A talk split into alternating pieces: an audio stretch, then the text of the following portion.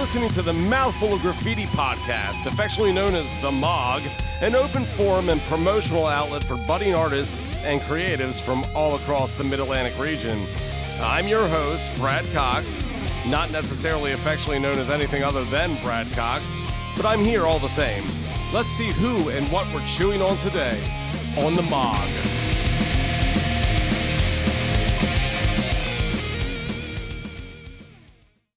Friends, East Coastians, and countrymen and women of all ages, welcome to the MOG. As always, links for our guests will be made available in the description, and a song or some type of promotional feature will be tacked on to the end of each episode. We'd like to thank all of our sponsors Vagabond Sandwich Company, Capra Coast Books, Musicland, Black Eyed Susie's, Double Groove Brewing, Baltimore Decal Gal, and Reb Records. Remember to love local, support local, and to eat and drink local. Don't forget to use discount code MOG Pod for a 10% discount at Capra Coast Books. Everyone knows you can't stop by Main Street Bel Air without grabbing one of Black Eyed Susie's legendary orange crushes and a killer lunch or dinner. Black Eyed Susie's has been supporting local for a long time. It's your one stop spot for original and cover entertainment and an afternoon or evening out with friends on their rooftop deck. If you haven't heard, there's something very special about Double Groove Brewing. It's a melting pot of personalities, ages, loves, interests, and musical tastes. There are hippies, professionals, rockers, folk artists, friends, and families here. Throw in the most delicious and satisfying craft beer on the planet, and this place is complete magic. They are tireless supporters of the local talent. Stop by their location in Forest Hill for a pint and a night out with friends. First Fridays is back. The Bel Air Downtown Alliance is preparing for another exciting year of music and community in the downtown Bel Air area. This county favorite will run through October on the first Friday of every month. The Phoenix Festival Theater's Tarzan is coming to the Amoss Center on June 17th, 18th, and 19th. For tickets, go to tickets.harford.edu. Harford Dance Theater is bringing the kinetic canvas back to the Chesapeake Theater on August 5th and 6th, highlighting the art of Andy Warhol through inspired dance. For tickets, visit harfordevents.com. You may know Scott Lester from all of his years in the Baltimore music scene, performing solo or with his bands Falltown and Letterbox. But he's also been working behind the scenes with some of your favorite radio stations, making sure you're laughing to and from your way to work. He's a man who's always got his pulse on what's happening in the world, and he's here today to talk about his musical journey and what's next for his army of fans. Join me in welcoming Scott Lester to the frickin' Mog. Scott, welcome to the Mouthful Graffiti Podcast. How you doing, man? I'm great, man. I'm I'm glad we finally were able to lock this down. I know I, I had to reschedule a couple times. I'm sorry, but I'm glad we finally made it happen. No, I, I'm glad you're here, and I'm glad we're doing this. Let me read the news real quick, and we'll get right into it. Absolutely. All right, Transcendent Events is bringing the Star Wars trivia adventure to Mutiny Elkridge on Thursday, June 9th. I am a casual Star Wars fan. I'm not like one of the Over the super, top? Yeah, I'm like, oh, cool, but I'm not like the over the top fan. But you're enough of a fan that you would have a favorite character. I feel like if I say Luke Skywalker, that's like the generic answer. But, But that like, might be the answer. It is the answer. Okay. so I've only seen a part of the first one, The like OG like the 1977. OG, yeah. Okay. But I remember really liking R2D2. Oh yeah, And then I saw the Ewoks Adventure, which I'm not even sure that's a Star Wars movie, but uh, it's in the universe. Yeah. Anyway, uh, Rapola Entertainment has Icon for Hire and the Ready for Combat tour with local favorites Echo to Locate, Crashing Atlas, and more coming to Zen West. Uh, so go to the Rapola Entertainment page for more details and be the first to message me the words Baltimore Decal and you'll receive a $25 gift card to the Baltimore Decal Gal. I'm going to preface this by saying that I'm a little bit more self-conscious doing this particular episode than usual Why? because you are a show producer for WBAL. Eh, yeah. And I'm saying WBAL because you're now syndicating all of the Orioles games. Yeah. What are I'm- they left with? Like county board meetings? Well, I'm working now. I'm a my title, a creative services producer. I'm working with 98 Rock and WBAL doing commercial production, heading up the Orioles production, not the game day to day stuff, but like the sound of like the network broadcasts and that kind of thing. So, yeah, I've got my my hands involved in uh, quite a few things now. Gary Holmes. Yeah. He told me that you're a big Orioles fan. Huge. Well, okay, I- I'll get into that story in a minute, but you wear a hat with the upside down Orioles head or the logo. So why is that? So I saw it. I, I was almost wondering if you're becoming like the anti fan. no, no, no, no. Even though I, I feel like a, it's kind of interesting. It's a conversation starter. People are like, what's going on with that hat? It's, it's on the mug. It, there we go. Yeah. And I feel like for a long time it was kind of indicative of of the team. You know how like an upside down American flag means like distress. Yes. I feel like the team for a while has just been in this crazy turmoil, but you know, I'm ever a loyalist. So, I mean, I love the team and I just think the hat is is pretty I didn't I didn't bring it today, but yeah, it's got the the cartoon bird head upside down. And the weird thing is it's an officially licensed like ML. It's not like some like knockoff hat. Like I bought it on MLB Shop. like, it's would a- they sell it at the games? they they don't sell them anymore. I don't know if they ever sold them at the games. I bought it online, but I've seen it resell now on like StockX or one of those like where people buy like shoes, like the five hundred dollars for Jordans. This hat's going for like one hundred and twenty five dollars now. I bought it for like thirty bucks. So I'm probably showing my age here, but the last time I was an Orioles fan was back with Eddie Murray, Okay. Cal Ripken, all those guys. Actually, Eddie Murray was my guy, and I collected baseball cards. Like I had like all the sleeves. Remember those cardboard box sleeves? Oh yeah, I had tons of them. I, I think I sold them at a yard sale for like 10 bucks. But then, like, somewhere along the lines, I think I stopped tracking with the Orioles for good reason because they were just not doing very well. they were bad for a long time. Yeah. I mean, So, what do you like about the Orioles? well, especially now. I mean, even okay, even when things weren't going great and they were losing 100, 100 games a year, which you know, there's 162 games in a season. They're losing 100 a year. That's bad. But ever the optimist, I think the minor league talent is there right now, and that they are actually on the way to turning things around. But I hope I'm right. Within, I think within like two years, they'll be one of the best teams in the American League. I hope I'm right. And if I'm wrong, you can play this back for me and be like, "What were you talking about, dude?" So, Gary wanted me to also tell you a story. Oh, and I, I have to tell you the story because it was one of those like fear and loathing in Las Vegas kind of moments. So, we were in Las Vegas. Uh huh. We went out there uh, to see Guns N' Roses at, at whatever new stadium they had, and we were day drinking. But we had been up since like two thirty in the morning. We caught our planes together. We got out there. We drank all day, and somewhere around like six p.m.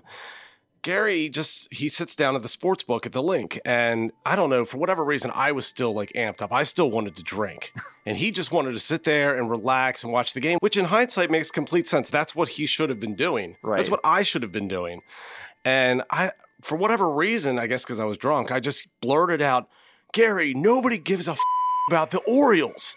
And like the entire place, because everybody was watching the Orioles, everybody gets quiet. It was like, hmm? you know, just like turns their head, looks at me, and I was Everything like, gets quiet. Yeah. It's Just you're the guy. Everyone's yeah. like- And I didn't really mean it at the, at the moment. and for anyone who knows or doesn't know, like Gary, you guys play together now. Like Gary was like the first drummer in my. oh, we're getting to that. Oh, we're getting. We're getting we'll go- we'll go down that road. Okay. His name's come up like four times already. I know it's great. So let's talk about your journey into radio because Okay. that, that's a pretty fascinating story. You started, I think, at Harford Community College. Yeah. So tell the story. All right. So the I started. I, I actually was a graphic design major, and uh, not too long into that track, realized I was not good at it. And back then, it I was had more no idea. Yeah graphic design it was more clunky i think than than the way things are now too like if you're working in like photoshop or illustrator whatever you're working on Right. and like creating like back then i mean i'm 41 so this was like 2000 2000 because i graduated high school in 99 so in 2000 like the tech wasn't as great as it is now Yeah. so i ended up taking some radio courses and then i don't oh, oh a buddy of mine who i actually haven't seen since then asked if I wanted to come co-host his Tuesday afternoon radio show on the college campus. And I was like, yeah, sure, that'd be fun. And we did maybe four or five of them. And then one day he just didn't show up and I just started doing it. And I have n- I've never talked to him since then. Were you a DJ in that moment then? Yeah. I mean, I would like occasionally do stuff like talk and like we Right. would talk. It was it was a terrible show. But I You were cutting your teeth. yeah, we'll call it that. I I just started doing a show then and changed my major to communications. Ended up getting an internship at now it's called Audacy, but then it was CBS Radio. I worked part time at CBS Radio as part of like the or interned, I should say, as part of the like requirements for the for the graduation mate for the major, and got hired there part time. ended up producing a morning show on Mix 1065. When I started, it was called JoJo and Kenny, early 2000s. Yeah. Because you were there for about 11 years. Well, I was with with uh, with CBS. I was there for five. Okay. So CBS was before Mix 106.5, right? CBS is Mix 1065. Okay. And then I was there for five years. Then ended up producing that morning show till 2008. Was out of radio for about a year because if anyone knows radio, there's just layoffs randomly happen. Uh, there was a whole bunch of us that were laid off in it was November of 08.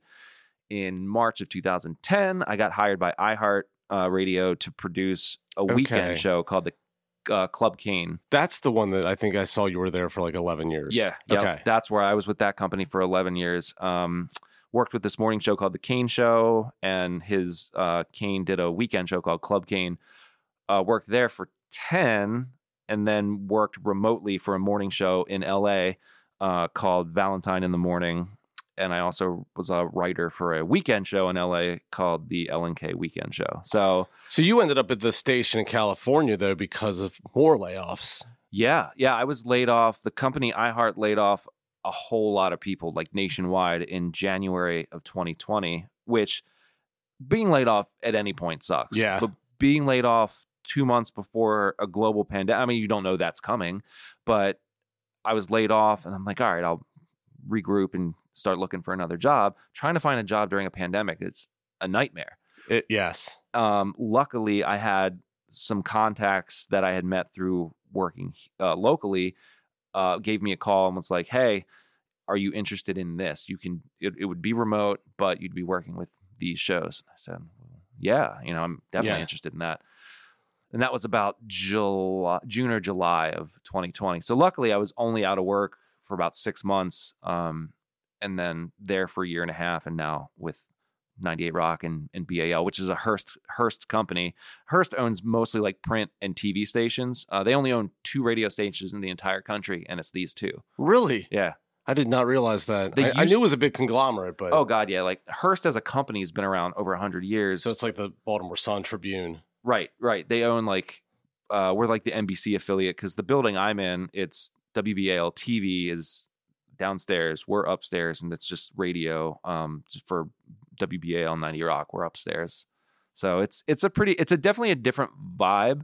Um, but I really enjoy it. Like everybody, I'm, I'm not just saying that because I work there now, but everybody I'm working with is really cool, and I like the work. It's a little different than producing a specific show because now I'm doing a lot of work for these stations instead of like one specific show. What I liked about your layoff, which is a weird way to say it, was the fact that you took it in stride. I've seen people, especially in your field, Yeah. who did not take certain things in stride, and you did. I remember actually sitting at a breakfast bar in Myrtle Beach, and you had just announced that you got this job for iHeart in California. Yeah. And I was like, son of a bitch, he did it. You know, I was I was happy for you and proud of you because I know I've been unemployed due to uh, layoffs, and it's a very uncomfortable feeling because you want to stay in your field, but you may not have that option. it, it's a mind fuck for your mental because you start questioning like oh my god i did anyway I kind of spiraled because as i tend to do but i was What's like my value? yeah what's my am i still good at this was i good at this like you really start questioning like what's next and and you know as you get to a certain age not like i'm like 90 but you start wondering okay I mean, you're you're what ten years off, or yeah, yeah. I'm gonna be, I'll be, I'll be 80 soon. Um, you start wondering if, okay, am, am I still like viable in this industry? Because I've seen a lot of people, and especially in radio or entertainment in general, think that they have a shelf life based on like their age or what they look like or that sort of thing. And I think if you're talented, how old you are and what you are, it shouldn't matter. It should be the talent that kind of gets Yeah, you yeah. through. and, and and you have that. You have a good pulse on what's going on out there, and you can tell that just from your social media presence. Uh, people could just use your page as a news source because sometimes it's like, oh, I didn't know that was happening, but Scott Lester does. so, And but that's part of your job. Yeah, like part of it is just knowing, especially the years I was working with specific shows, because it's it's a pop culture driven business. Even now, we're I mean, I don't work with the 98 Rock Morning Show specifically, but I know those guys now, and they've always said like, if you got an idea for something or you see something, let us know. And they're that way with not just me, but with anybody around. Because if if if the content or the subject or whatever is good and they can use it for something, cool. I don't care if I get credit for it as long as it works for them. Sweet. And 98 Rock's very much like SNL. There's different eras of like 98 Rock. And Oh, I feel like this particular era with that morning show, Kirk and Marianne are great. Obviously, Amelia's the, the queen of midday. I mean, it's it's a really strong lineup. The only thing I would recommend as a complete third party who doesn't really care about the Oriole games is that we maybe just broadcast the maybe the last of the home games. My stereo in my car is broken. And I can't tell you how often now I'm going to turn on the radio and this is my only option. And it's the it's the bottom of the ninth. And I'm like, God damn it. I just want to hear well, I probably don't want to hear ACDC, but you know what I mean. It doesn't work or it won't change. My CD player broke and it's really old. So Oh, basically man. terrestrial radio is my only go-to at this point. Oh man. And so it's either uh, Jack FM or Right. Okay. well, the deal that we I, I say I know we, you're the flagship. we are the flagship and the deal is a it's a 6-year deal. So Oh, you're, God. you're going to get you're to get Orioles on 98 and BAL for a while now. All right, I'm just gonna have to suck it up, start collecting cards again, and like- get back into it. I just need to get back into it. If I was into it, I would probably care more. It's a good excuse to become a fan again. Yeah. Do you uh, ever go to the games, or do you have you been to? So that's the thing. I do like the games, but uh, I liked drinking, right? And which is why I like the games because you can like literally sit there for like an hour and a half, two hours, suck back three or four beers, maybe more, eat a hot dog, and chill out. Yeah. I don't drink anymore. So now it's hot dogs. so now you're just packing on, spending extra money for. Yeah, it's, it's just Oscar Mayer and uh, yeah, Yeah. sitting. my old drummer hated baseball, and he was like, "Why do you like this? It's so boring." Uh, For me, it's not boring, but it's. I think people who watch golf have something wrong with them. I'm like, how how can you watch Right. this? That's that next level. that's a. I mean, like, I mean, there's people who love it and love like the you know the everything that goes into it. Like that's not for me. So I guess people see baseball the same way. Yeah. Do you ever have to like pinch yourself because you're kind of in a sense living the proverbial dream? This industry is not easy to get into. it's not i feel like especially now with the like there's a lot of i don't want to say like homogenization because that's the wrong word but like where somebody in like i have a friend who works for my former company and they're in dc and he will do like weekend shows but he's on like eight or nine stations across the weekend. So those shifts that might be of, that were formerly available in those markets wherever he is and whether it's St. Louis, Detroit, my I don't I can't think of where the Right. markets that he's in, but instead of somebody local on now there's one person doing those shifts. So it might be harder for somebody who wants to get into it and and be on the air to be it might end up just difficult now. Um which surprisingly I never had like a huge desire to do. Like I liked working for the morning shows I worked for, and sometimes I was going to ask you if you ever wanted to be an actual DJ personality. I did some fill-in work on the weekends here in Baltimore when I was uh, or Z1043, just a pop station. I would do an occasional Saturday or Sunday shift. Never really. That's basically it. Like I, I like being able to be the guy behind the scenes who keeps the train on the tracks while like everything might be going to hell. Right. But as long as the listener, like the dog in the house on fire. yeah, everything's fine. Yeah. as long as like the listener can't tell that shit's just like going off the rails and i'm able to like keep things moving forward like there's been times uh, on a certain show that i used to work for that we'd be five minutes before going live and Your guest is late or or the host hasn't done anything for the show yet oh no. and we're going live on 100 stations in five minutes and i've got nothing so You got to do your homework. Oh, you have no idea. Like I would have like, Perhaps- in case of emergency, like break glass segments. Like, all right, I need I need something to fill here, and like kind of Yeah. piecing together a puzzle that. Because if you don't have something at, ready to go, all those stations have nothing. Yeah. So, and I don't want that coming back on me. No, and being behind the microphone also, I wouldn't want that feeling. Oh no, Like I, I don't I don't sit down and do a podcast. There there are podcasts out there where people just turn on the mic and have a, a fluid but very short conversation with somebody because it's like they, they don't know where to take the conversation. Yeah. You gotta do your research. If you if you're not gonna do it, it's not gonna be a very good program. Yeah, especially like like I said before, like anything pop culture related, because you want to be whether it's a pop like on a pop radio, you know, you catch a Katy Perry type show, Yeah. or a 98 Rock type show, Metallica, ACDC kind of thing, you still want to be up on the pop culture that your target audience knows about.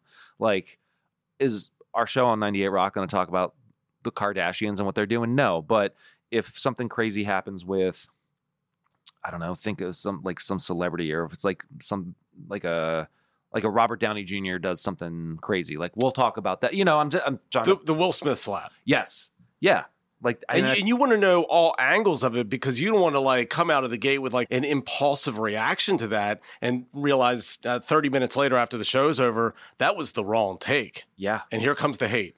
Oh yeah, and especially the way things are now. Like you say one thing kind of that might be off the cuff that you don't even think about, but in this world of everything recorded and social media and all that kind of stuff, like you don't want to burn yourself, and you don't want to say Right. something that definitely gets interpreted the wrong way. what is a typical day like for you at the station It's better for me because for the better part of 15 years, I was getting up 3:30. So now, like I usually get into the office between 8:30 and 9 go to my studio, see if I've got any. Um, I work real closely with our sales department, so I help them create commercials for clients that they're trying to sell to get on the air. yeah So you know they might say, "Hey, we're working with you know XYZ car dealership." They kind of want an, uh, uh, something that has maybe a baseball theme to it. Here are the bullet points. Can we make a thirty second commercial? okay And I'll go, yeah, okay. And sometimes they come to me with the script. Sometimes they come to me with an idea. Sometimes there's nothing. so They're you like, got to fill in the blanks at that I got to figure out like, okay, what's what are we doing? We're doing a 30 second commercial for a Mexican restaurant. Okay, what's it for? Do they have specials or? And then we just kind of like determine what direction we want to take with the commercials, and then um, I'm like our point person there for all the commercial production, and I also do, excuse me, some uh, imaging and production for for BAL and 90 Rocks, 98 Rocks. So if you hear like a promo that's like like hailstorms coming to town, and there's like a you know that kind of stuff, I'm I'm one of two people working on that too. okay So they brought in me and a, uh, essentially two of us to do the same sort of thing. He's the point person for more of like the imaging and production. I'm the point person for the commercial stuff, but we both have an overlap. going back to like the the commercials you produce our sponsor vagabond sandwich company recently did a commercial on mastication now i didn't realize until pre-podcast that you would actually you did that I voiced it. Yeah, I voiced it. that is an awesome commercial I'll have to send you the other one that's not some airing. people masticate more than once a day it was the owner of the place, Ben. I give him credit because he we did two of those at the same time. It was a spot about mastication, and then a spot about it was a spot that had something to do with being in the restroom. And Ben, the owner, wrote both of those spots or both both of the copy, and we trimmed them and altered them a little bit to fit in the right. They're both sixty second commercials. We had to you know alter a little bit of stuff, but it was he had an idea and it was just up to us to or up to me to to execute it. I'm like, Mhm. okay. And for the the mastication spot, he wanted it to sound like in the directions or the requ- request was like a wild kingdom, like animal, like here we have, and that's how I read it. And I put like this like now that you say it yes that yes I have these like this light music behind it. It's like here, mastication is, or I can't remember specifically what I said, but he that's what he wanted, like soft voice, National Geographic type thing, and that's what we did. It's a fantastic commercial, Scott. Jeff Whalen and I spoke pre-podcast. I wanted to catch you off guard with a, a couple things, Oh God, but he also said that you might have done a commercial or some type of a bit for Oscar Mayer Wiener hot dogs. That is one huge wiener. yeah, I'm surprised he brought that up because he's uh I said you can bring up anything, Jeff, and this is what he came back with. so this was 2000, I guess. So it was a project Jeff was working on. He had to film a commercial, and me What do you mean, like for like uh, a college project? Yeah, or- yeah. He was at, I don't think it's called this anymore, but it was Bradley Academy for the Visual Arts in Pennsylvania. And it was a project he was working on for, I don't even know what it was, but we ended up, I don't know, and I say we, like, it wasn't my, I didn't go there, but like we ended up with this like Oscar Mayer hot dog commercial where I'm sitting on this bench reading this newspaper with my then girlfriend who was sitting next to me. And this is like the plot of the commercial. And my friend Eric um, was he. We're, we filmed this at the Avenue in White Marsh. He rolls up his pants and like tucks his shirt sleeves in, so he looked like he was naked. and he like runs in front of us and it looks like he flashes us and like the cameraman it goes like chasing him down the street and he turns around and he opens his jacket and it's a big oscar Mayer like logoed shirt Oh, and the tagline of it was Oscar Mayer hot dogs mm. and eh, but I read it in this or I did the Mm, voiceover in this dogs. completely ridiculous uh and that's the only like spoken stuff in it is when he opens the jacket the voiceover goes that is one huge wiener and then it's oscar Mayer hot dogs mm. and See, it's it's you were made for this. I before I even knew it 22 Yeah. years ago doing that You're not a graphic designer. no This is what you do. this is it Yeah, and you're a creative person. It keeps you in music. When did you first discover I really I, I like music. I want to I want to pursue this. Were you in infancy or the first like musical memory I remember is my mom playing Sergeant Pepper. Like, Okay. I remember her playing that record when I was, I don't even know, young enough to remember it, I guess. And I just loved, I didn't know what was I it the loved. album itself? Yeah, like the Okay. record record. And I don't know like what I loved about it then, but it was just now I can look back and go, just like the harmonies and the melodies. Like I'm any project I've been involved in, like my focus is melody, harmony, and hooks. Like even if it's like a heavier, and we don't really do like my projects aren't really heavy, but it still has to have a hook. So I fell in love with Beatles stuff as a like young, and I never really. It, we'll, we'll go back to to Jeff. Jeff got a guitar when he was probably I don't know, maybe six, 16 or so. Okay. It was a black Fender Strat. You know, everybody's like most people's first guitar is, you know, Fender Strat. And uh I would play it occasionally and I learned one chord. uh, You learn to C and I would just move it up and down the neck and just be like, oh, this sounds good. Ooh, this doesn't sound good. Mhm. And as a kid, like I had a keyboard and I loved playing the keyboard. And I was like self taught. They never forced me into lessons or anything. I had like the little cheesy Casio keyboard with like the sticker stickers on it with like the notes. And I had stupid like Disney songbooks and to play like a whole new world from Aladdin and that kind of shit. And I wanted to play a guitar. And I found in our garage this acoustic guitar with like two inch action that my mom had had rusty strings on it. I didn't know how Right. to change strings, and I kept trying to play that. And I they probably figured, all right, we'll buy you a guitar if you stop playing this tetanus machine. Like you're gonna. It sounds like it was an upright bass or something, you know? It was yeah. Oh god, it was in, in the. I, it was like some no name like acoustic that I guess she played. The neck was like a baseball bat. Mm. So they bought me a Here we are back to the Orioles. uh, it- yeah, right. They bought me a um was like a Mexican Fender Strat. I still have it. Um and that really got me into um, like guitar. And ever since then I've just been So you're about 16? yeah, I was about yeah, I think it was for my 16th birthday, right around there. Yeah. I, I talk about Fall Town and Letterbox in the intro. Were there bands prior to Fall Town? Not well, sort of. Uh, That, those are the bands I want to know about. I want to know about the bands that you're hiding in the closet. Like I over here is yeah. the most embarrassing stuff you'll ever find. stuff like Yeah, when you a- were like 15, 16. 12, 13, 14 years old on like four track recordings. I can't sing, I can't play anything, but here I am trying. The only reason I haven't got rid of it is because, well, it's it's part of my life. But the fear is if I die, that Samantha's going to find it.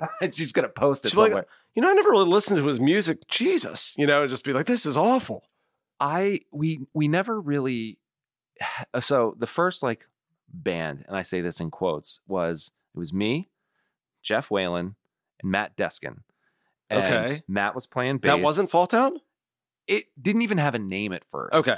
It was that and I was playing that same keyboard and we didn't have a drummer so I was just would hit like start on it and it would play like when like one of those stupid drum loops and we would just play instrumental like weird sound and stuff that was terrible and I have VHS of this Yes. and Release it. no it's awful um and like that the first and then the first like band name we had was Paradox which was like the stupidest best garage band name like Eh. ever and this is the 90s, right? yeah it was like 98 99 One word band names were the thing. paradox we're like what's it mean we don't know and It's a paradox. yeah right It within mean- itself. we're making music but we're bad at it um and and that was like the first like real thing. And I never wanted to be a singer either. Like I I sing on all our, the projects I work in now, work with now, but then I was just either playing keyboards poorly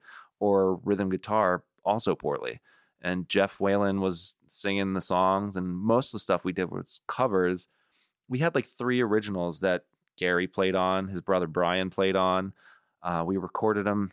Dave Pace, right? so you were in Bel Air. basically though you were put into a situation where you were singing because there was really nobody else that could.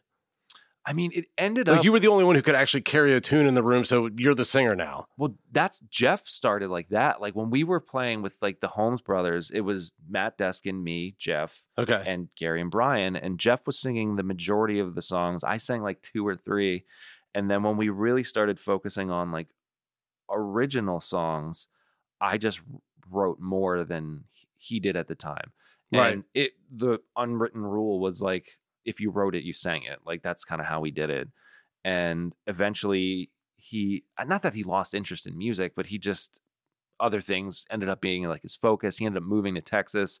So we kind of stopped playing together around the time like before short not too long before he moved to Texas, but it you know, as life happens, certain things just Yeah. it just He's still there. he's still there. Yeah. Um He said he's coming back soon and we all need to get together and drink. And he's 100% right. yeah. I did find so before he moved, we went to this studio in Virginia called Dragonfly Studios with this producer Scott Spellbring, and the version of the band, I think it, it was still Fall Town then.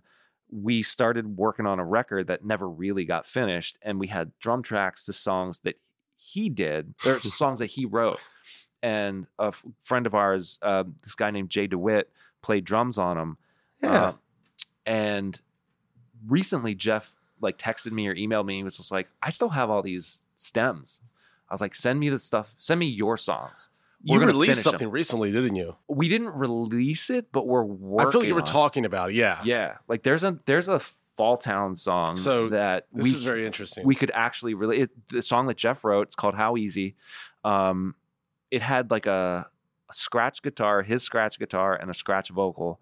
And he sent me the drums, and I re-recorded all the rhythm guitar and the bass guitar. And I told him like, I'm gonna send this to you. You're gonna sing this. Send the file back to me. yes. I'm gonna do the harmonies. We're gonna put this out. We're gonna put like a fault, like an actually professionally recorded Fall Town song, like the first time ever. but something that's like 24, 25 years old. uh, easy. Yeah. So we're going back now, and for the 25 year anniversary of the first CD, where we're re recording those songs with hopefully more talent and more technology than we had back then. Because I'm just curious what these songs could have sounded like with, for one, melody lines, but just two, just like a little bit of like love. Yeah. Because now it's now it's something we want to finish because we can, not because we feel like we have to. Um, and we because a lot of the bands coming out of the gate, they didn't have the luxury of sounding terrible because technology wasn't there. These old Dave Pace recordings, God love him, he did the best he could.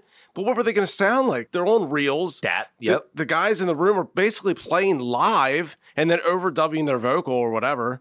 Dude, we the three songs that we did with Dave, two of them, I know for a fact, two of them Gary and Brian had never played before we got to the studio. Like they had heard us like Jeff and I like play these shitty songs, but I'm amazed I that love it. I love it. we finished three songs because Yeah. nobody really knew them, but we recorded them anyway. Like Right. we spent money on that. And it was a three song EP. It was called A Stranger in Your Own Life. And it had two songs I wrote and one song Jeff wrote. And my songs were awful. It was so bad. And I I like to go back and not often, but I'll listen to it. I'm like, But how awful do you really think they were? I mean, how much time are you putting into it? Like, I remember my process was like, I would have a song. Mm. I would go to Dave Pace's. It was two hours. Whatever I could make at, at the pizza delivery job at the time, I would take and hand it to Dave Pace. He'd be like, oh, 65. Looks like you got an hour and 45 today. It's like, okay. And that Right. was, so we would record the song. And then, like, you look back and it's like, oh, it sucks. It's like, of course it sucks. because you're watching the clock and trying to like, all right, I got I got to get this right the first Right. time so I can go into bass and then vocals and Right.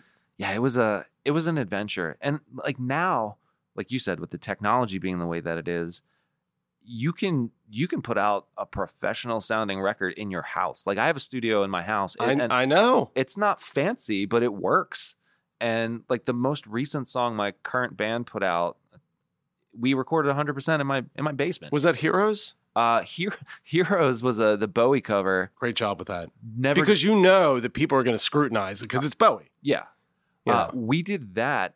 Nobody in the same room. That was our pandemic project. okay. It was I cut So a just people sending stems in. I cut a scratch guitar to a click, sent it to our drummer. He did drums on it, then sent it back to all of us. Everybody recorded their parts, sent them back to me. I put it all together in Pro Tools, mix it, done. But there's a a song called "Death of Me" that the band the band's called Letterbox that that we put out uh, January first of this year, hundred percent recorded in my in my basement, everything, and like the drums on the on the uh, on Heroes. I think the the album artwork is like your living room, isn't it? Uh, it's Kind of. it looks like a living room. Yeah, Right. it's uh, our guitar player like designed it, and everything is completely like DIY uh, on that song.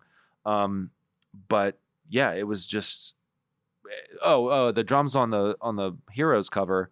He played an electronic kit, kit, sent me the MIDI of it, and I just dropped a virtual kit on it. Like it's not even a really mic'd up kit. Everything's super DI, like recorded. I think the project took us like t- two days over the course of like, Right. right, here's send this back and forth, done. I'm going to come over there and record something, Scott. Let's do it, I can't afford to go to Tony Corelli for every single, you know, session. dude. Come down. Yeah. I'm- bring a drummer. I've got a drum kit down there that's always mic'd up. I just like doing it. You've talked about the Holmes brothers, but how did you guys actually meet each other? Was it at Falston? Yeah. Okay. Hi- in high school, like our first, I have video of this too. The first, I say show, it wasn't a show, but the first public performance we ever did. Is it that one in the garage? Oh no, it was the, uh, the high. Or we played our high school talent show. Okay. We played Enter Sandman. Yes. That, that was Gary's fault. 100%. Uh, yeah, I don't know whose idea it was. I didn't sing it. Jeff sang. I played guitar. Brian played guitar. Matt played bass, and Matt did the uh, "Hush, little baby, don't say a word." That Matt did that part, and uh, yeah, it was. I have video of that too, and I don't really think we r- really knew the whole song, but we played. We started and stopped at the same time, and that's like. That's key to a good performance. If you're all starting and stopping at the same Right. time, And not stopping in the middle. yeah, looking at each other, going, "What happens here?" We got through it. We started, stopped at the same time. That's good. So, for all the years that Fall Town has been around, uh, and Schizo was around as well, Yeah. we only managed to play in all that time. And we're talking like 20 plus years, from what I recall, one show together with Laughing Colors at Fletcher's for a benefit. I found the article upstairs. But yeah, we played a show together, but it was only one show. How is that even possible? I feel like there were supposed to be others, but it just never happened. Uh, Yeah. is it really just one? That's all I recall. I remember playing. No, that wasn't you guys. It was uh, it was called Central Ventricle. It was uh, Chris O'Rourke's band. Chris, With Jay, Newberry. and Was it Newberry? yeah, Newberry sang, played bass. Okay. Chris played guitar. Jay DeWitt played drums. We played a show with them, uh, a band called Speed Dogs, which is Mike Potter's old band, Yes. at the Brass Monkey. Which is funny. The, the band name alone was funny because their music was not fast. No, Is this a metal project? No. Mm-mm. no. Is it is it about animals? It's Also kind of, it's no. kind of like alternative rock, you know. and I think Halfway Broken played that show too. It was like the four of us. It was packed. You couldn't like move in that place. But I think because it was the Brass Monkey, every band got like twenty five dollars. Like, Yeah. good job, guys. Here you go. Here's your case of beer and 25 bucks. Right. Oh man.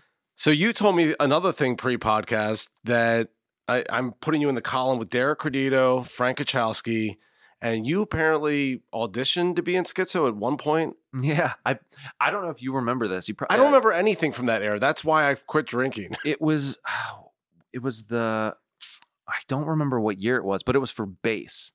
And um I learned like two or three songs and I think I never rehearsed with like a full band, but with you at your old house. Oh, But like Was it- one random like day. okay. Yeah, it was like a one time let's now meet. I do remember you coming back to our our place one night. I, I don't know if it was like after the tower or something like that, and you weren't drinking at the time at all. Yeah. nothing. And I, I just I just sat on the couch and got drunk, and maybe that was the audition. Maybe. Not not a fair audition. I'm. s- That's why I came here today to figure out what happened. No, I'm I, kidding. I Uh, just don't know. but yeah, it was. I didn't know. Credito was audition too. Yeah, now that's going back to apparently like 2001 when Chris Vizzetti was in the band. Remember Chris? I know the name. Yeah, guitar player, right? Yeah, yeah. And he apparently came in, and I, I guess we weren't looking for somebody anymore, but Wow. I think most it's of more us, embarrassing that I don't remember it. most of us have played in each other's bands at some point, Right. or at least if it's not a, a, a show together, it's this area in the music scene here is super incestuous, and I mean Yes. that in a good way, just because like everybody Uh, has played together at some point. That's what Dave Beam said. It's just uh, you can't you, you can't not. I remember his old band, Hourglass. Um, they just they were basically the Cure, because like that's his big thing. Yeah, that is his big thing. Yeah, Yeah, I- everybody's got that one band. What is what is that one band for you? So, I really like now. Uh, I, I'm I'm a huge fan of the the Foo Fighters, and Okay, and especially I did know that, but everything they've done from '94 up to now. But like my main, like one of my biggest influences is this guy. His name's Butch Walker, and he was in a band in the '90s called the Marvelous Three. They had one hit, was like a top maybe ten single, I think it was okay, like 99, 2000, somewhere around there. Might have even been 98.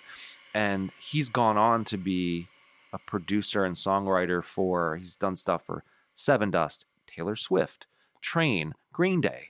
Like, uh, like Hmm. he refers to producing and writing as his day job yeah, and then he'll go and do tours and play places like you know a ram's head size a 930 club size that sort of thing for the people who love his music yeah. but the artists he writes and produces for are playing arenas and stuff like at one point he had just done the newest Fall Out Boy record the new green day record and uh, what was the other it was the Hella Mega tour it was green day Fall Out Boy i think weezer hmm and he had done all three of their most recent records and they're out doing stadiums and he was just like yeah it's my day job It's But- so wild, man. he's such a talented dude and he's you know he's in the early 90s he was in like a hair metal band called Southgang and I can't even picture that. they weren't super popular but they had No, a- I just mean him in a oh yeah 80s. dude he had long hair and like shreddy guitar and it, Yeah, like yeah. it was it was ridiculous. And they split up. Marvelous 3 happened had a hit. Label went to shit. Or they were signed to Elektra and then Elektra said look we're going to keep you on our label. We're just not going to promote you. Oh, and so the band broke up and they kind of went their set but they're still all those guys are still really good friends but yeah he's just a super talented dude. And him and uh and along with like Dave and the Foo Fighters like those two I just like the way they do things because you can tell they're loving every second of the music they keep themselves grounded. They Yeah. don't, they don't become rock stars in their head. yeah And I think that era of rock stardom is kind of over anyway.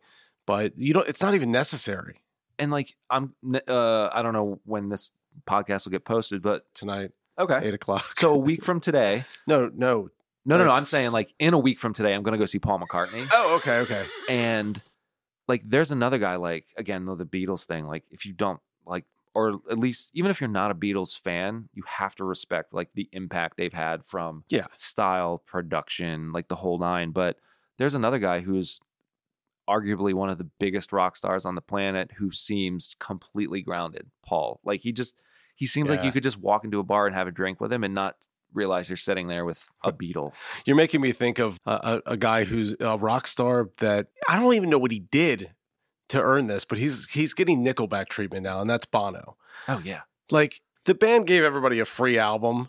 which everyone got pissed about for some reason Okay, it was a little invasive, but at the same time, it's like he's basically like somehow their career is ruined now because of that, basically. And people talk And he a- was never really a rock star, rock star. and charitable seems to do like good things for people and i don't understand like why they U2 gets like this hate like they have some of the best and biggest records of the 80s i Right. mean time will set this straight. It's kind of like Nickelback. Like they got so much hate for so long that now there's like a subculture of people like, no, let's just admit that they're great.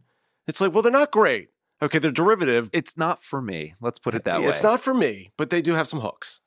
i will say even though i'm not a fan generally not a fan the production on their records is amazing they sound slick and produced but you know the songs for me. Like I'm a big lyrics guy, and if the lyrics are like make me roll my eyes, I'm like, okay, Yeah, you can't So, do it. It's kind of like feeling it. bro country, but in like rock form. hundred percent. Yeah, that's what it is.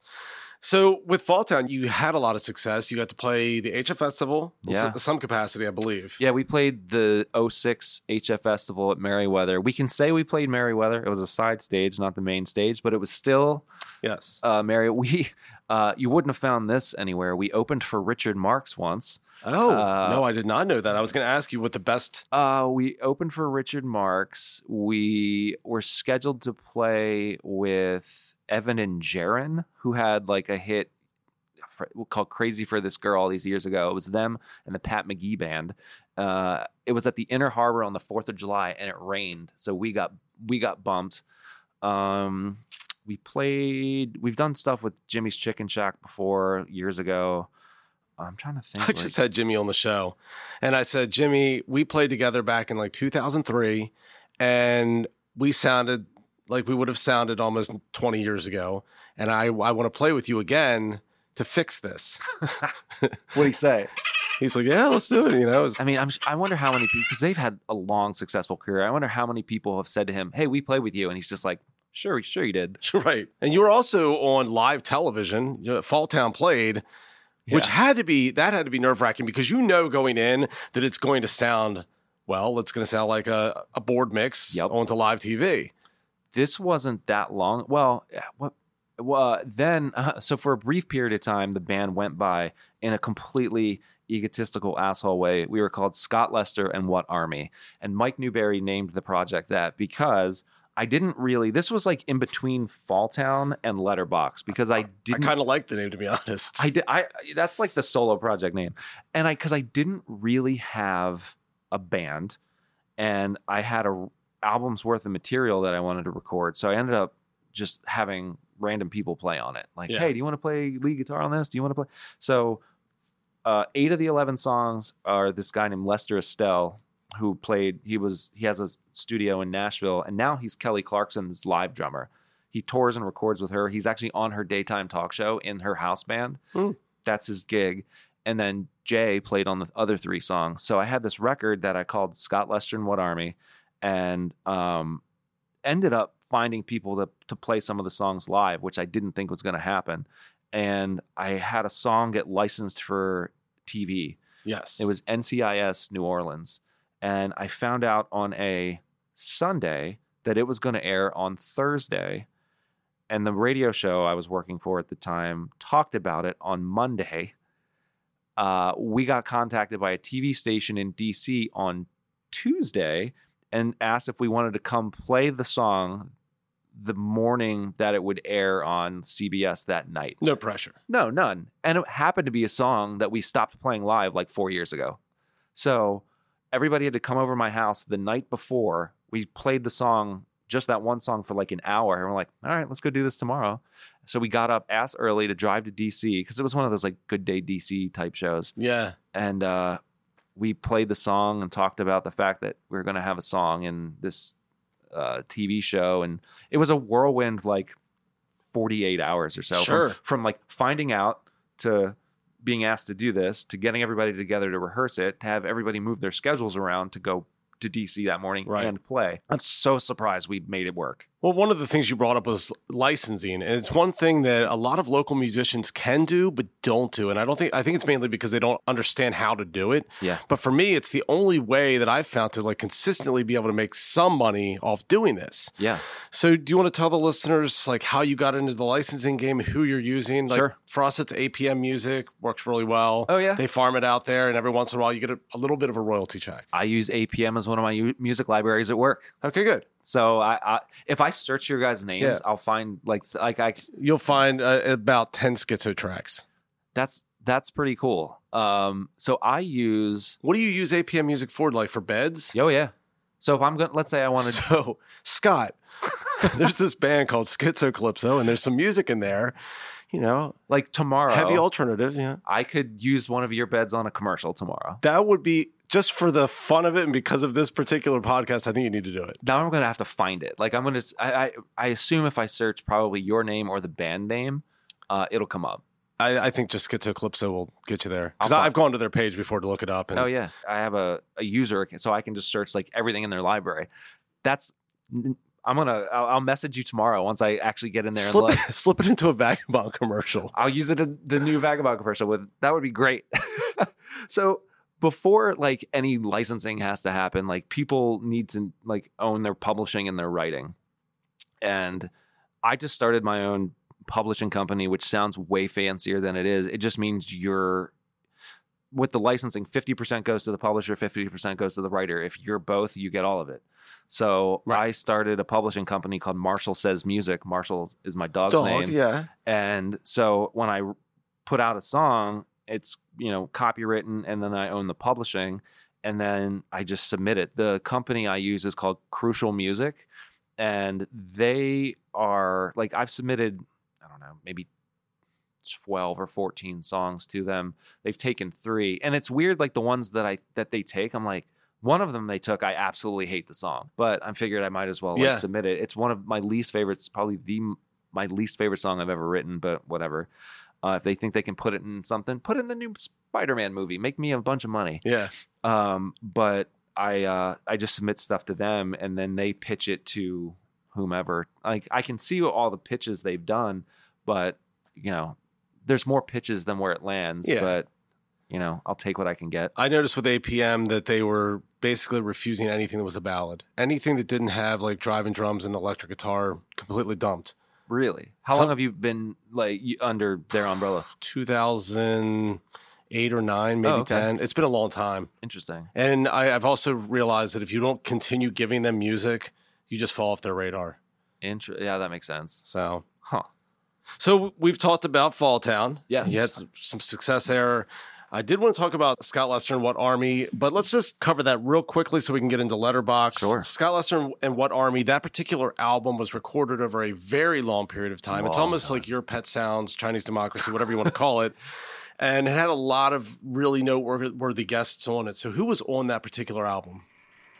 It was so a, a lot of it to, to finish it. I did a, like a Kickstarter, and it was the the title of my Kickstarter was Scott wants to put out an album before Axl Rose does again, is what I called it. And uh, so guests on it, like besides like friends and stuff, I had Frank Chavarro from Brickfoot played guitar Okay. on it. Yeah, yeah. Mike Waddell, who's a guitar player from this area, played on it. Lester Estelle, who like a, he used to be in a I, primarily a Christian rock band called Pillar, but he also plays with Kelly Clarkson. Um, he's on it. Whiteman's on it, isn't it? Steve Whiteman's on it. He's doing harmony vocals on probably four or five songs. That's awesome. Um, I'm trying to think. I, and then Did he sing it in his Steve Whiteman voice? Oh, 100 percent. Okay, good. You should. I'll one day have to Because you send took vocal lessons with Steve. yeah for a number of years. He talks the way he sings. Hundred percent. Like, hey, Brad, how you doing? The, like, oh my God, you, you talk like that too. the first time I met him, He's so awesome. dude, he's still. If you think of his band Kix from you know mid late eighties, Yeah, yeah. still looks the same.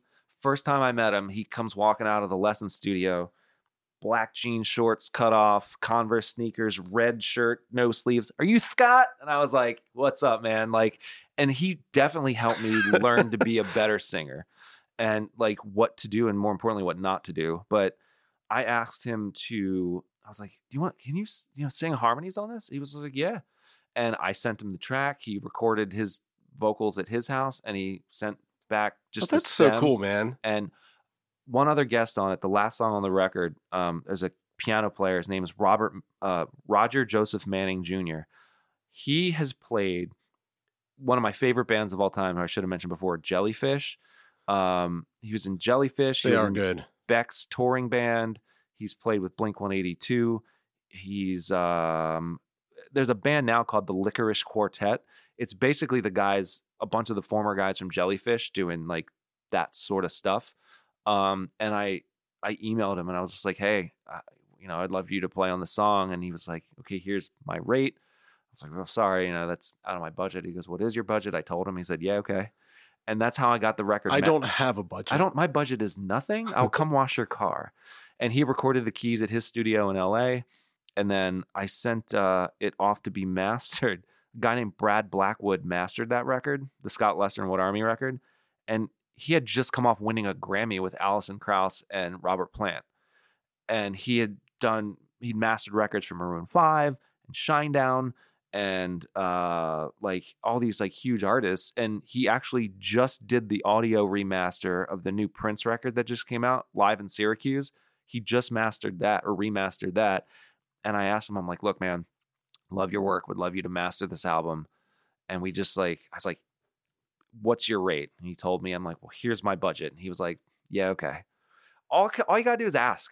Yeah, uh, it's like sales. They could say no. Yeah. That's it. I'm fully fully prepared. You kind of anticipated they were going to say no in the first place, which is why you didn't want to ask them. I'm fully prepared for people Yeah. just to tell me no. And I I have uh there's two Scott Lester and What Army songs that didn't make the record. One I just finished. Steve did harmonies on. This was like the last six months or so. And there's another one I have. I asked a drummer from one of my former, like one of my favorite bands, to play on, and he surprisingly said yes.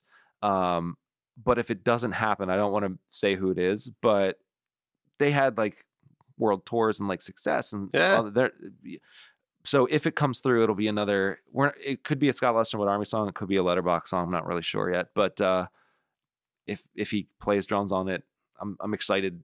If that comes to you know, Dude, I, I hope it does, man. So one of the things uh, I found out pretty quickly looking into you was I Mm-hmm. could not find half of your music on Spotify.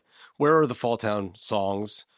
you don't know. There's no Fall Town anywhere. Oh, okay, so it's just not coming out. Uh, That's it. No, there's no. Fall Fall Town really only had like three original songs, Oh, and well, three original songs we recorded. okay. And then um, the one that Jeff and I are working on again, um, that I wouldn't mind like actually putting out somewhere. What about Scott Lester and What Army? I did not look that up. There's a full record, eleven songs. okay, on, it is on spot. Yeah, it's Spotify, Apple Music, all that fun stuff. All right, so we got to get into Letterbox. Let's do it. Letterbox is the new group. You've just put out. Well, you've got four singles that are out there. I'm sure you got much more music because you're playing shows. Yes. Uh, you recently recorded what we're going to hear at the end, a, a song called "Move Me." Yep. In Nashville. How did that all come about? So that was the first song. So the the lineup of the band, I'm singing, playing rhythm guitar. A guy named Jim Luparello is playing guitar. My brother Shane is playing bass and harmony vocals, and our drummer at the time, uh, named Dustin Yos, and he recently left the band, but no like band drama or anything. Him and his wife, they had their first kid. They wanted to be back home near family. Moved back home to Arizona. Can't really do shows with your drummer living in Arizona. Yeah. So, but before that, about two years, about 2018, I guess it was, we decided we had just written this song that thought it sounded like what we should sound like. Yeah. Like this is it.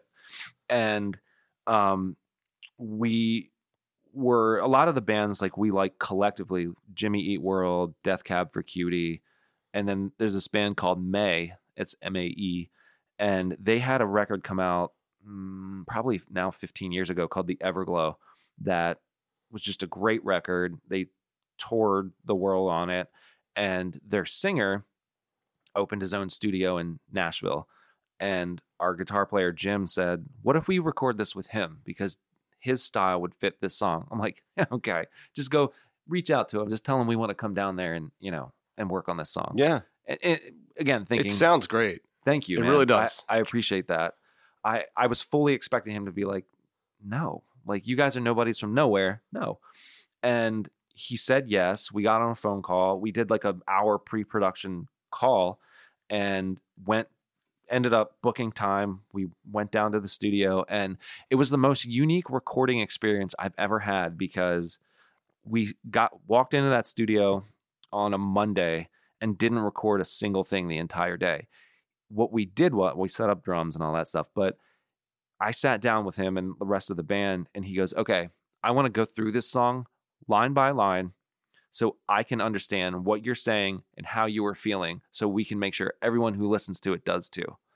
And I was like, Wow. That's "Okay." a pre-production that a lot of local studios don't even have time to do. No, no. And we were there for four days, Monday through Wednesday. We just did the one song. And he, we even had like a, a big like whiteboard, dry erase board that I would write out like the first verse. And he would be like, we tweaked a word here and there. And by the time we were done at the end of that day, I remember my drummer going, fuck, man, we need to ask you more about what stuff's about. Like, like realizing Right. like, well, this does have meaning to it. Like I wrote it for a reason, not just slap together some words that sounded good. Yeah. And it's really just about my whole experience with Ike. I have anxiety horribly, and I never knew that. As horribly. much as yeah, yeah, you've never shared that. Now, I there's another guy we talk kind of like you know sidebar about it, but I didn't know you had it as well. I am the few years back, like the therapist I started seeing changed my entire life. Like I feel like I'm a better You can write the number down on this piece of paper. right. Hundred percent. I will hook you up, man. Like the hundred percent. Like the first visit I ever had with him, like I walked in and he's younger than I am, Okay. and he was like, "All right, you know, what are you here for?" Essentially, because we had a, a cursory phone call first, but then you know I walk in, I explain you know my issues, and as I'm explaining it, I go, and I feel like. Feel like, and I couldn't really put it. And he goes, Right. "You feel like you're fucking crazy, right?" And I was like, "Yeah." And he's like, "We'll we'll we'll work on that." And I was like, "This is the guy I need to be seeing." Yeah. And he's like, "Just so you know, coming in to, to do this, like, there's no magic switch or pill or whatever button to push that all these feelings go away, but there is a way that you can live with and work through it or with it." Hmm. And the song "Move Me" is all about how I felt with anxiety and kind of like my dealing with it and just like the feelings I had throughout like waking up each day going, fuck, is today going to be any better than yesterday? Is today going to be worse? Like automatically thinking your day's going to suck by the time before your feet even hit the floor. So let me ask you this: if you want to share, Sure. is there a root to the anxiety? Like for me, it's OCD, Honestly, and then it's like kind of like a byproduct of the OCD. mine is a lot of what if isms. Like, so OCD. yeah, in so a way. And I I, guess- can, I can think all the way back to stuff in like third grade where I was Oh. now thinking about it. I'm like, that was it then. But then it wasn't like as, I don't know, like common. Well, anxiety producing. Yeah, or even like people back then just said like the kid was like hyper, or you know, or whatever. Or, Right. Right. So you know, being anxious or nervous feeling in school or public situations or something like that. But it's so weird. Like certain things that do give me anxiety or that make it like. "Ugh." But if you told me right now, hey, here's a guitar, you have to go on a stage and play for twenty thousand people, doesn't bother me in the least. But sometimes like leaving the house to go to the mall would is it like a social anxiety? Sometimes i think and i i, I think so but i'm I, I don't mind talking to people or like this like the, i wasn't nervous or anxious about this like it's almost like a free floating anxiety and it just doesn't really have i don't know what the cause of it is and the therapist i talked to he's like you know what? It doesn't matter what the cause of it is. He's like it doesn't matter anymore. He's like but we're going to focus on from here forward not anything that happened because that can't change and it doesn't matter. Yeah. And i was like you are on to something Yes. I haven't talked to anybody since I was 18, but I'd like to. I've noticed that certain months of the year, they're worse than others. So much so, I came up with this theory that uh, between May and July, it's always really bad. I, I, I figured this out. So then I started like looking back at my Facebook memories and realizing I was posting more about it during those times. Interesting. And I remembered like certain moments where I was like, no, that was that was that summer. I was like a mess. And then I started realizing it was every summer I was a mess. So I don't want to get into like the Freudian reason, the underlying thing. Maybe like your therapist said it doesn't matter. Yeah. But I, I find it interesting that it's around this time every year. and for a lot of people, mine's not so much seasonal, but a lot of people, like I know, like they call it like SAD, seasonal affective disorder, where it's like uh in in like winter or the cold weather months because it's dark and it's dreary and just overall shitty. So uh, for me though, it's just it was just whenever it wasn't. It was like a day to day thing. But yeah, fast forward now, a few years later, I definitely feel like I've got it under the best control that it's been under, where I actually feel like a functional person. Well, good plans for Letterbox. You yeah, got- sorry, I don't know how we got down that road. No, Uh, no, it's it's it's good because I think when people do hear the song, which is going to be at the end, it's called "Move Me." They'll have the connective tissue. So, but anyway, what are some of the plans for the group? So uh, yesterday we just rehearsed, and we uh, I believe we found a new permanent drummer, Okay. um, which I'm excited about because that means the shows that we can play. We've had a few other friends who have been able to like fill in and stuff, so we've been able to rehearse. Um, we had we got offered a show this month. Uh, which ended up one of our guys is going to be out of town, but even if he was in town, I don't know if we'd be ready with a new guy by you know the end of the month. but um, we're going to be playing in September. We've got a tentative date, and um, we've got four or five, maybe six songs in various states of completion. Um, drums are done on them because our before we before we moved, we had our guy uh, had him come over to my house, and we just tracked drums for like an entire day. I'm like, Hmm. look, if you're if you're moving, you're giving us something to work with. so he gave us song, uh, drums for um, drums for four songs. The guy I talked about, Lester, actually did play drums on a letterbox song that we're almost done. That's five. And then the other drummer I was mentioning, um, if he does it, there's six. And then we've got a few other ones. So the the big plan is to have an album out by the end of the year, like a full length album. But awesome. Look forward to that. Two things before we wrap. Yeah, Number man. one, trademark the name. yes. All right, letterbox. I, I went to the USPTO. It is not trademarked. There are letterboxes out there, just not musically. So trademark your name. I know you've had an ordeal with that. Yes, it's right behind me here on the wall. And how many of each animal did Moses take onto the ark? Moses didn't take any animals onto the ark. Okay, that, that is the correct answer. No, Yes. that would be Noah. Okay. yes, it was Noah. Scott, thank you for being on the show. This is Move Me.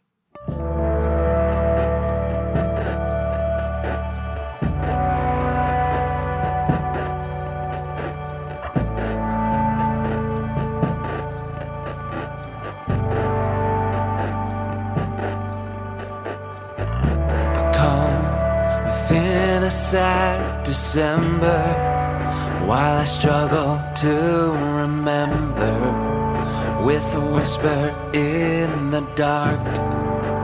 And I wonder how we are fall into my devices. You know I'm always fighting to keep my head above the tide